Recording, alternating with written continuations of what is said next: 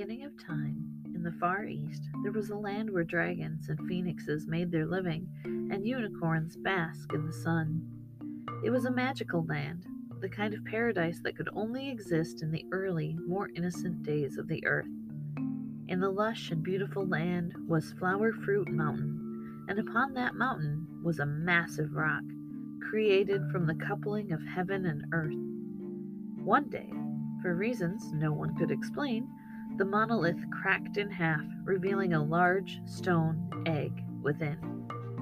And from that egg hatched a stone monkey. He seemed, by all accounts, to be a normal monkey until he first opened his eyes.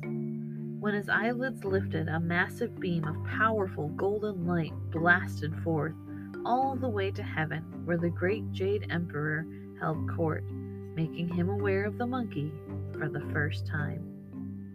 Naturally curious and social, the monkey descended from the mountain to meet and frolic with other monkeys. Despite having no parents like the other monkeys and being just a little bigger than the rest of them, he fit in very well. They played together, exploring their favorite stream and searching for its source. They found a massive, curtain like waterfall. They had never seen anything like it before, and they were all curious what could be behind it but no one was quite brave enough to jump through and see for themselves. The stone monkey ruffled his fur.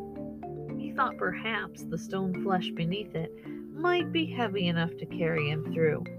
The other monkeys in their colony said that if any one of them was brave enough to jump through, they would make him their king. While all of the monkeys were equal to each other in the group, the promise of high rank was too much for the stone monkey to resist, and he lunged forward, bracing himself to strike a wall of solid rock behind the water. Instead, his body was flung into a vast cavern. An iron bridge arched its way to a grand palace. He emerged from the waters victorious, having found a grand and safe new home for his people they crowned him their king, and from then on he cheerfully called himself the handsome Monkey King. For years he lived happily among the other monkeys, but that happiness dimmed over time. He saw friends begin to pass away due to old age rather than predators or dangerous terrain. This had never occurred to him that even with a safe home and plenty of food, he could still be killed by time the handsome Monkey King, grew deeply morose. There had to be some way to avoid this. There had to be a loophole. The Buddhas, the immortals, and the holy sages could not be murdered by time. So why could he? Why should he? Thus the Monkey King left his cave in Flower Fruit Mountain to seek immortality to share with his people. Humans were afraid of him at first, but once he disguised himself with clothing, he blended in better, only to find that the humans did nothing but toil away, working from dawn until dusk, trying to acquire wealth rather than trying to reach enlightenment. For nine years he traveled, questioning every human he met in order to find an immortal to learn from. He eventually found the immortal Subhuti on the mountain of mind and heart, who named him Sun Wukong. This Taoist sage trained Wukong, eventually giving him the recipe to create the elixir of life. It took about nine years to perfect, which should have taken a lifetime. The immortals were not fond of anyone getting any shortcuts, and the sage told the Monkey King that indulging in the elixir would result in him being cursed by three calamities.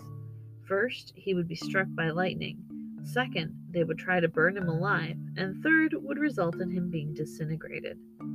The sage taught Wukong the 72 transformations, making him capable of shape shifting into other creatures or even trees. He taught him to ride the clouds so that he could travel quickly from place to place, letting all this power immediately go to his head. Monkey couldn't help but show off his new skill set. All of his fellow disciples recognized how extraordinarily he truly was. The master emerged from his room and dismissed the other students. Wukong needed to leave. The master had risked bringing the three calamities upon himself by allowing Monkey to be here and teaching him, only to have him flout all of his mystical and philosophical teachings in order to gain power and popularity. Monkey had ignored all of the most important lessons the sage had tried to teach him. Monkey knew he should be ashamed, but with his newfound power, he couldn't help but have a little extra pep in his step as he returned to Flower Fruit Mountain and his home. He found on his return that his people had been evicted by a demon called the Monstrous King of Havoc. No, I'm not kidding. This monster not only kicked the little primates out of their home, but he also kidnapped and enslaved them. Their king had returned to save them. He entered the cave to the monster, whose red eyes glowed from within the darkness.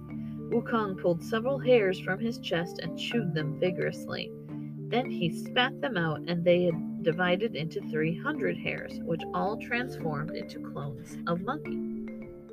Chaos erupted as the hundreds of sassy simians all attacked in the in insanity of fur and teeth. The King of Havoc dropped his sword, which the original Wukong used to cleanly cleave his head in two. The clones returned back to hairs that then wafted away in the breeze. The monkeys raided the King of Havoc for weapons, and Wukong began training them in combat to avoid further invasion, should he ever leave again. The monkeys were trained, armed, and outfitted, but the Monkey King could not quite find a weapon worthy of him as their leader. He needed something mightier, and no one collected hordes of mighty treasure like dragons. Sun Wukong visited the King of Dragons to see if they had a weapon worthy of the handsome Monkey King. As the monkey rejected sword after club after dagger, the Dragon King sighed. He had known it would come to this moment when he saw Monkey's army at the gates. That morning, the golden staff had begun to glow, meaning that the weapon had chosen its master when Wukong arrived. The staff was so massive that not even the dragons could lift it, and so they used it as a pillar in their palace. But Monkey lifted it easily. Then it magically shrank nicely to fit into his fur. The dragons were now so frightened of Monkey that when he requested armor, they put their finest outfitters on the task. If he could wield their finest or their eight-ton staff, he could bully what he wanted out of them. Fully equipped, Sun Wukong made himself useful by fighting off every monster in the land who would then ally themselves with him. He had grown so powerful that he thought himself untouchable until the very moment that he felt the cold hands of the servants of the god of death dragging him down to hell. He pulled what looked like a sewing needle out from behind his ear and, grinning as it magically extended to his full length staff. The handsome Monkey King used his magical, size changing golden staff to deliver an epic beatdown to the generals of the gods of death. Not kidding, the book literally says they were, quote, turned to a paste by Monkey. How embarrassing. When he reached their leader, he reminded them that he was an immortal and was not going to let himself be taken and trapped in the land of the dead. He found his name in their records of life and death and erased it along with the names of any and all other monkeys he could find. Now, all of them had no record of birth nor death. They were ageless now, eternal. Unfortunately, this was one too many crimes for the Jade Emperor of Heaven to overlook. Between this and the dragons complaining because he took away the magic pillar that their king used to measure the depth of the seas, he had far too many complaints about the impulsive and mischievous monkey. Since the Jade Emperor knew he couldn't kill Wukong, who was now out of his jurisdiction of the Lords of Death, he instead decided to offer him a position in heaven. The Emperor was hoping that by keeping the shape shifting immortal menace close, he could keep him out of trouble. Wukong was put in charge of the heavenly horses, since in Chinese mythology, monkeys are said to protect horses from illness for, I don't know, reasons, I guess. He was proud to have earned a place among the gods until he found out that he was basically a stable boy. He had the lowest rank in heaven, and no one considered him their equal. As we've seen, Monkey is both power hungry and prideful. He's used to being treated with reverence and fear on earth. Furious, he left heaven in a huff and returned to Flower Fruit Mountain, where he renamed himself the great sage equal to heaven. A kind of open insult to the gods, calling himself their equal, despite the fact that none of them have acknowledged this as a fact. Demons had emerged and were now trying to ally themselves with Wukong. They knew his pride, and they knew that he would want revenge for his perceived insult from heaven. A little flattery later, and Sun Wukong, one of the most powerful immortals, was planning to take his armies and allies to war with heaven. After sending an army upon army to fight Wukong and his monkeys, demons, dragons, etc., and failing time after time, the Jade Emperor sent a representative to offer Wukong a real position this time the guardian of the Garden of Peaches of Immortality. And they allowed him to keep the title of Great Sage equal to Heaven, pretty much because it was an empty title that didn't actually mean anything, so, you know, it just flattered his pride and it kept him from uprising and causing a bunch of trouble. He again thought he was now an immortal e- to, and equal to all of the other gods and respected, but all too soon they proved that they still saw him as just a dirty monkey.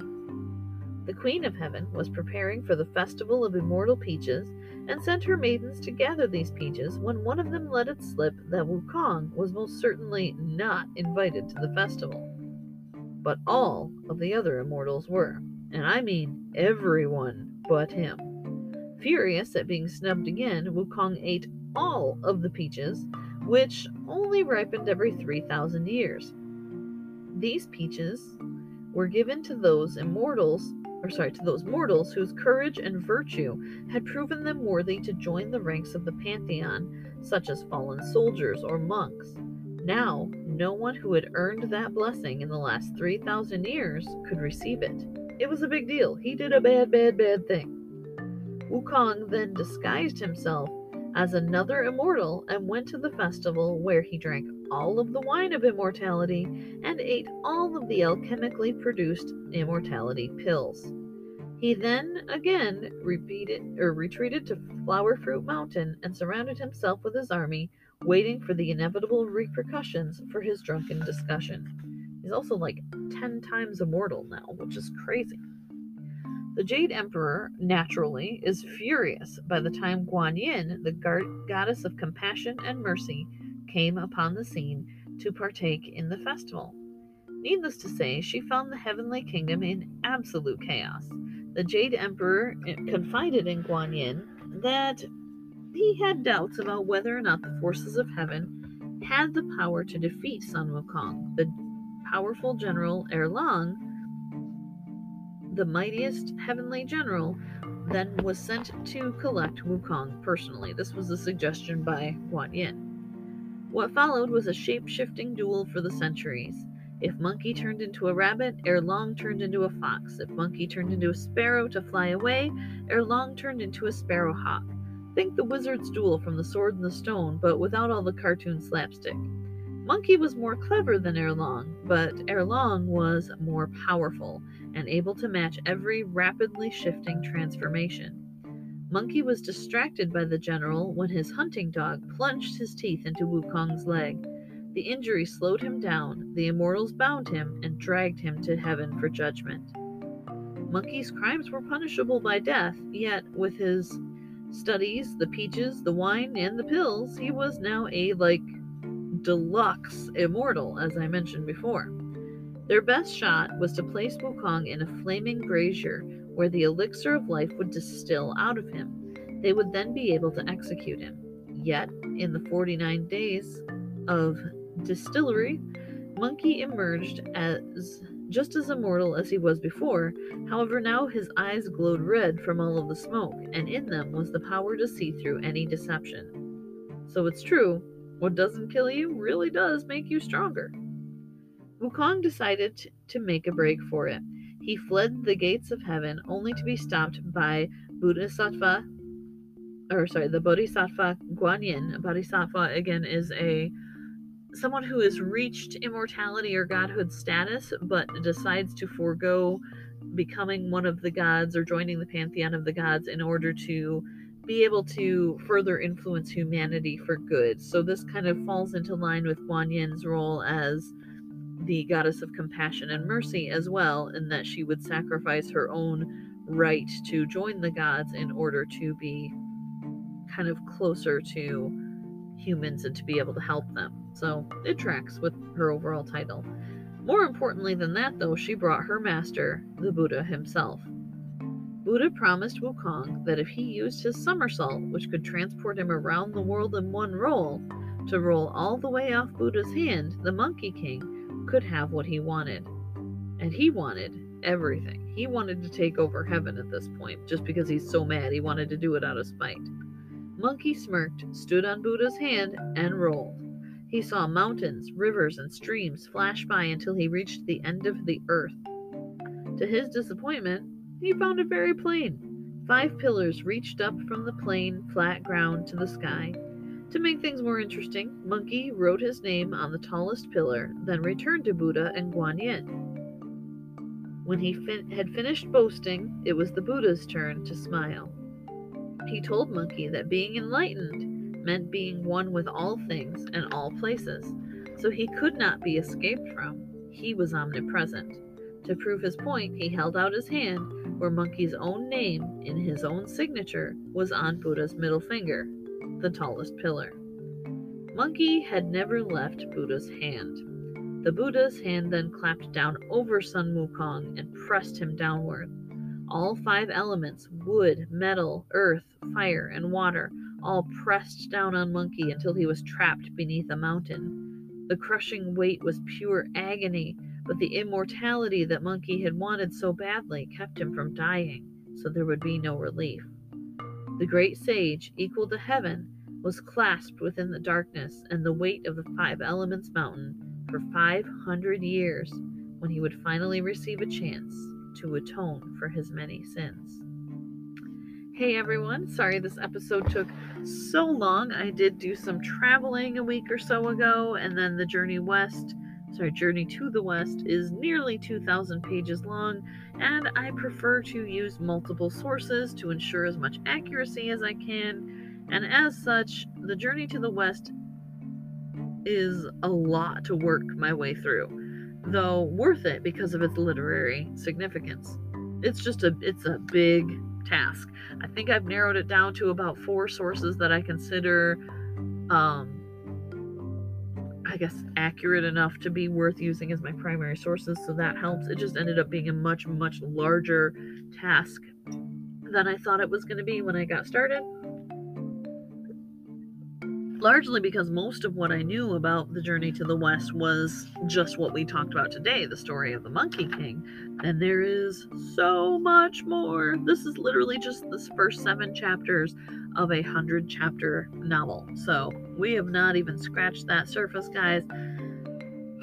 Strap in, right? But it is um, a very significant novel. It's a very, very fictionalized mythologization of the actual journey of a monk from China to India and back to retrieve the sutras.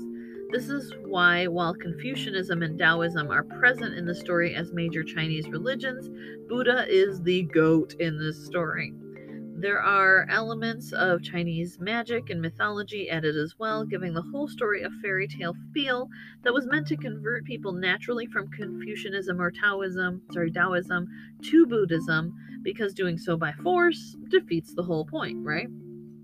This is one of the oldest recorded stories in human history, and it is considered one of the four greatest literary works in Chinese history, along with The Romance of the Three Kingdoms, Dream of the Red Chamber, The Scholars, and The Plum in the Golden Vase. The Journey to the West was recorded by Wu Chang'an um, during the 16th century, I've heard some say 15th century, and translated to English by Arthur Waley and called Monkey, despite the fact that Tang San Zeng, pronounced Xuan Zhang, is, is the uh, actual main character. So, yeah, in the Journey to the West, we have not even touched our protagonist yet. If anything, Monkey is protagonist adjacent kind of anti hero but the book it really does make sense the way they put it because they wanted to establish what he needed to be redeemed from before they, you know, jumped into the journey that would create the incidents of his redemption and of um, Tripitaka, that is Shang Zhen's um, four or five kind of monster companions, immortal companions that join him on his journey to India from China. Monkey King is the one who has the most to redeem himself from. He's kind of been the most naughty, but he also redeems himself the most completely. And so it is, while it is mainly the story of this monk and his journey to retrieve the sutras, Monkey has the hugest character arc. And so I think that's why a lot of people resonate with Monkey the most. Most people can tell you the Journey to the West features the Monkey King, but most people don't know much else about it. So, I mean, at least most people in the West here. And so it's really, really fun. It's basically in China, this is one of their greatest historical stories. It's kind of like their Paul Bunyan or Pecos Bill. It's, it's, it's not even that. It's, I heard one of my sources say that it's like if you combined the size and scope of the universe involved you'd compare to Lord of the Rings, but the fandom is as rabid as like the Star Wars or superhero fandom. And if you you would have to combine all of those things to realize how big the cultural impact of this story is in China. And so since I haven't covered I think the only other Chinese story I've actually covered is um the Chinese Cinderella so I haven't done a lot from China, and it's an incredibly old country, so there's a lot to work with there. I've had a couple people ask, well, why don't you cover more American stories? Well, I'll, I'll get to it, but because our country is so young, it truly is the new world in a very real sense still. We don't think about it that way because America has become such a big deal globally. But as far as folklore goes, I mean, the one story of Rapunzel is older than our country is as a whole. And so, you know, in seeking, seeking authenticity and stories that actually come from that country, you know, are we're, we're kind of the new guys. So China is definitely not one of the new guys, so I'm, I'm pulling up one of their stories. I think I've done a couple Japanese stories too, but that's not not at all the same thing. And for some reason, I find Japanese names a little bit easier to pronounce. I think Japanese is a little bit more like Spanish, where you pronounce every letter, whereas Chinese is a little more like French, where you pronounce it almost any way except what it looks like on paper. So I. I have real trouble pronouncing these Chinese names, which you're going to see even more of in the next couple episodes. So bear with me. Um, especially if you're somebody who grew up in a culture where this story is significant if it makes you feel any better, I totally slaughtered all of the Norse mythology names too. It's not like a race thing. I just can't talk, I guess.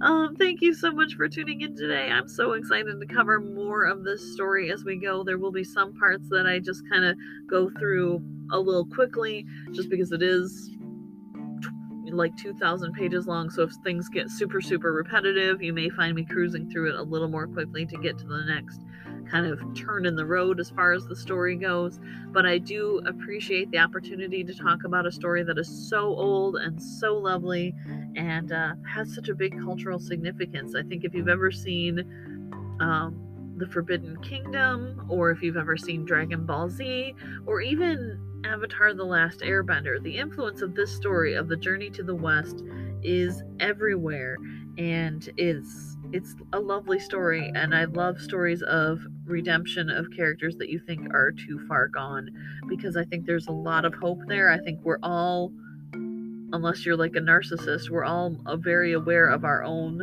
flaws and shortcomings. We all hope that there is a way for us to also to be redeemed and to reach a point in our lives where we no longer struggle with our sins or our addictions or our flaws the way that we used to. We hope to become better people and experience that kind of growth no matter what your worldview is. And I think that's why the story of Monkey resonates so much with so many people, even though he's a monkey and therefore innately brings an element of silliness to the story just because they're kind of weird creatures as it is. I think everybody has that hope of being able to be redeemed and to move beyond the things that they kind of regret in the past. And so you look at a character like Monkey, like Loki, like Coyote, who they have a lot to come back from, honestly, guys. And uh, a lot of times, characters like Loki in Norse mythology, we saw in our episodes on Ragnarok, he started out trying to be good and eventually is just like, look, if I'm going to be bad anyway, I'm going to go full hog. With Monkey, we see kind of the opposite. He does have the turn, influenced largely by this monk in his life and by the Buddha and by Kuan Yin. And so I think it's nice it's it's realistic to have stories like Loki where you just it, the character decides it's not worth the fight to be something that he's not but then it's inspiring to have stories like Monkey, who actually go through the effort and go through the suffering that it takes to become something better than what they naturally are. And I think the suffering, being crushed by the mountain and so on, is a big part of it. I think part of what turns us off from some hero characters is that they make the journey of moving past your sins or past your regrets look so easy. And so, to a character like Monkey who has to struggle and suffer to get there, I think that's a lot more relatable because in real life, say you're addicted to oh, I don't know what's something common. Cigarettes? I don't really know a lot about cigarettes. Say you're addicted to caffeine. That's, you know, most of the Western world, right?